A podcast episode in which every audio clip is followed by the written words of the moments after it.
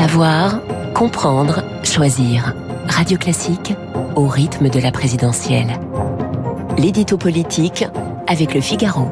Et avec Guillaume Tabar à 8h12 sur l'antenne de Radio Classique. Bonjour Guillaume. Bonjour Renaud. Au terme de cette campagne, la candidature de l'écologiste Yannick Jadot n'aura jamais vraiment réussi à, à décoller. Comment expliquer cette atonie? Écoutez, c'est vrai que cette campagne a un goût amer pour les Verts. Leur primaire en septembre avait pourtant été un succès avec plus de 120 000 inscrits, mais elle n'a enclenché aucun élan et Yannick Jadot, depuis, n'est jamais sorti d'une zone comprise entre 5 et 6% des intentions de vote.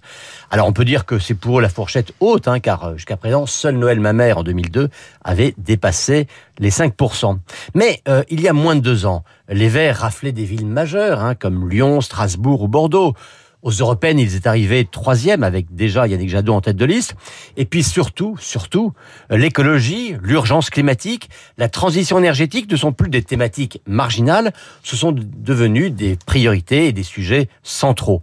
Mais voilà, l'écologie politique n'a pas su s'identifier à cette préoccupation nationale, loin de là ils se réveillent en pôle de recomposition de la vie politique, eh bien, ils n'en sont plus qu'à prier pour voir rembourser leurs frais de campagne. Alors Guillaume, vous évoquiez la, primaire. Est-ce que le match entre Yannick Jadot et Sandrine Rousseau a laissé des traces? Oui, plus qu'en laisser, il continue d'en faire puisque ce match continue.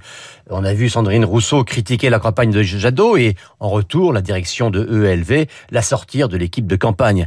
Mais au-delà de la querelle des égaux, on voit l'opposition entre deux conceptions de l'écologie politique. L'une, celle de Jadot, euh, prête à des compromis avec la réalité, avec l'économie, avec la gauche réformatrice, attachée aussi à l'universalisme républicain et très européenne dans son approche.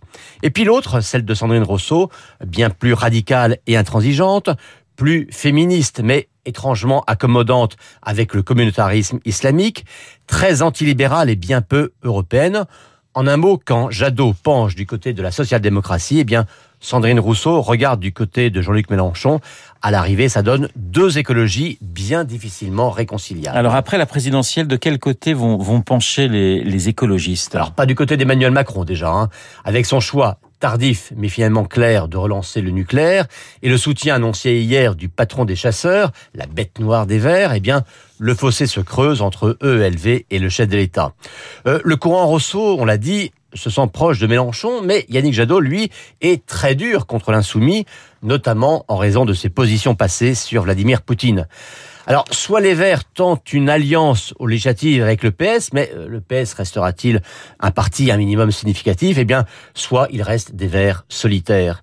Euh, à l'heure de la transition écologiste, on voit que les écologistes sont en passe de rater la transition politique. Voilà, le vert solitaire signé euh, Guillaume Tabar. Il fallait oser. Merci Guillaume, l'édito politique signé Guillaume Tabar, comme tous les matins sur notre antenne. Tout de suite.